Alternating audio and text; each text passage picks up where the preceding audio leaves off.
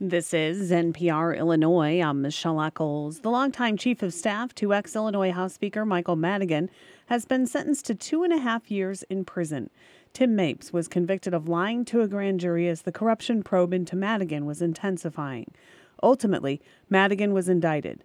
Jon Seidel covers the federal courts building for the Sun Times. He says Judge John Kness told Mapes before handing down his sentence that all Mapes had to do was tell the grand jury the truth. You know, even when the, the hearing concluded, the judge said that he still didn't really understand why it was that Mapes went into a grand jury with, with immunity and lied. And he said if it was out of loyalty, it was, it was misguided, uh, gravely misguided. Meanwhile, Madigan is still awaiting his own trial. The feds allege Madigan led a criminal enterprise to enhance his own power while making money for his allies. The much delayed federal corruption trial of former Illinois State Senator Sam McCann was delayed yet again, but this time for only one day. Capitol News Illinois reports McCann arrived at the federal courthouse in Springfield on Monday in a wheelchair and dressed in black and gray striped jail clothing after he was arrested last Friday for failing to show up at an earlier trial date. McCann claimed to be suffering from memory loss and confusion due to not receiving his medications while in jail, a claim that prosecutors disputed. He then agreed to cancel his plans to represent himself and instead let his standby counsel, Jason Vincent, take over his defense. The case is scheduled to resume at 9 a.m. on Tuesday. McCann faces charges that include allegedly misusing campaign contributions for personal expenses. Peru's hospital is slated to reopen under new ownership this spring more than a year after it closed on short notice. Peoria based OSF Healthcare says the new Peru campus of St. Elizabeth Medical Center is tentatively set to open April 7th with emergency services and limited inpatient beds. St. Margaret's Health closed both its hospitals in the Illinois Valley last year and later declared bankruptcy. OSF bought the Peru hospital and other facilities for $38 million. The outage at Lurie Children's Hospital continues after going on for nearly two weeks. Kristen Schorsch reports. Lurie is the biggest children's hospital in Chicago and a destination in the Midwest for the most complex kids. A criminal threat led Lurie to shut down its network on January 31st. Since then, phones, email, the electronic medical record system, and an online portal where families message with doctors have all been down. In a sign of just how significant Lurie is, some community pediatricians who rely on Lurie's network say they can't bill or access patients' records online. Some are even sending patients to other hospitals and specialists. Fitch Ratings says Lurie expects to regain some systems soon, but that it could take weeks before the cybersecurity issue is fully resolved. Kristen Schorsch, WBEZ News. This is NPR Illinois. I'm Michelle Eccles. The Illinois State Fair manager, Rebecca Clark, joins us this morning to talk all things Illinois State Fair. And according to their website, it's 177 days away. Um, Rebecca, talk to us a little bit about. I know there are so many things you do to get ready. We've already heard a couple announcements about the grandstand, so let's start there. 177 days. I just got flutters in my stomach.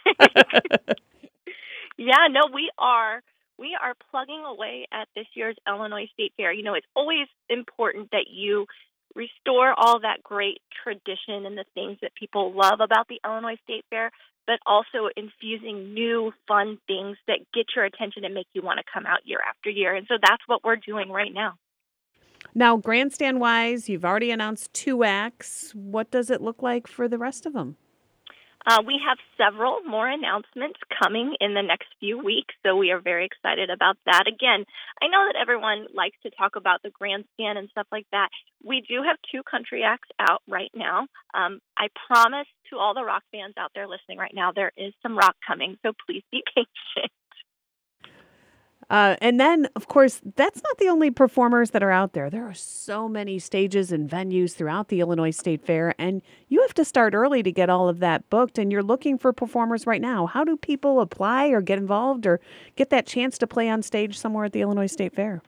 Yeah, we book entertainment for nine free stages throughout the ground. So whether it's the Apex stage, the Expo stage, the Lincoln stage, you name it, we're booking entertainment right now.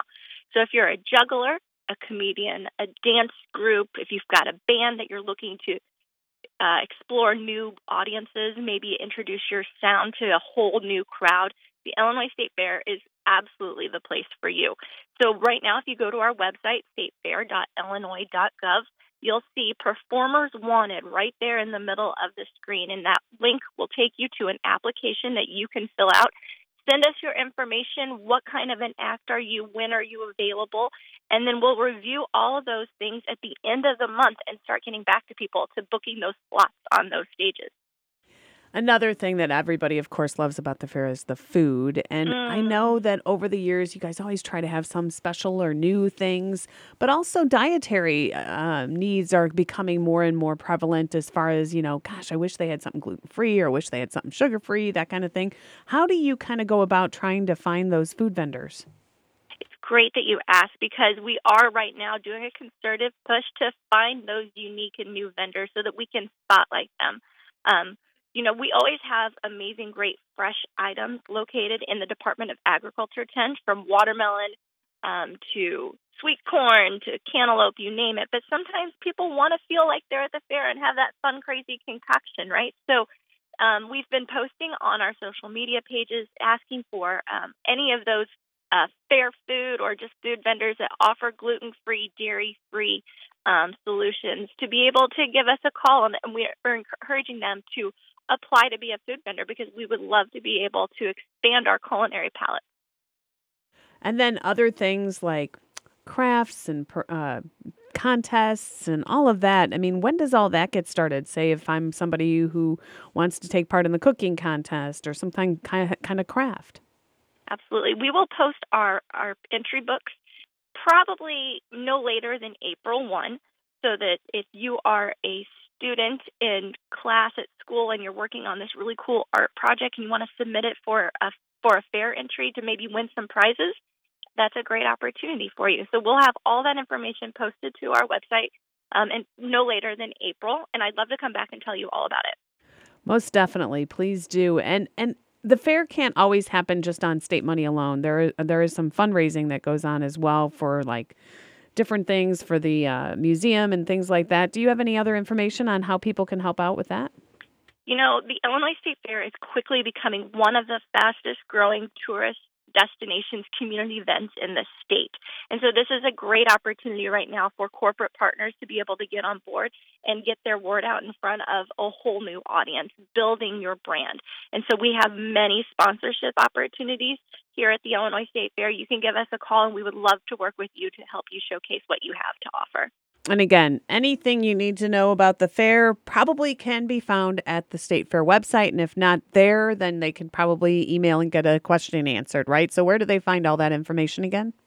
Sure. So, you, the first place I would go is statefair.illinois.gov. That's our website. We are starting to slowly post things on there as we get them confirmed. You know, when we get to 100 days out, which is coming up in uh, I think it's like April 30th or something like that, 77 days away. That's when you're really going to start seeing an explosion of all the new fun things that we'll have offering, all the new music, all the new foods, all the free things that you can do at the fair. Um, but also, you can go to our social media pages. We're on Facebook, we're on Twitter, Instagram, TikTok, you name it. And it's a big event, and you are the one in charge of making sure it all happens. Rebecca Clark, the Illinois State Fair Manager, thanks for joining us this morning. Thanks, Michelle. Have a great day. You too. Illinois State Fair, August 8th through the 18th. I know it seems like a little early to be talking about it, but again, so many things that they are getting planned for and working towards making it a great event. 177 days until the Illinois State Fair. It is 650. This is NPR, Illinois.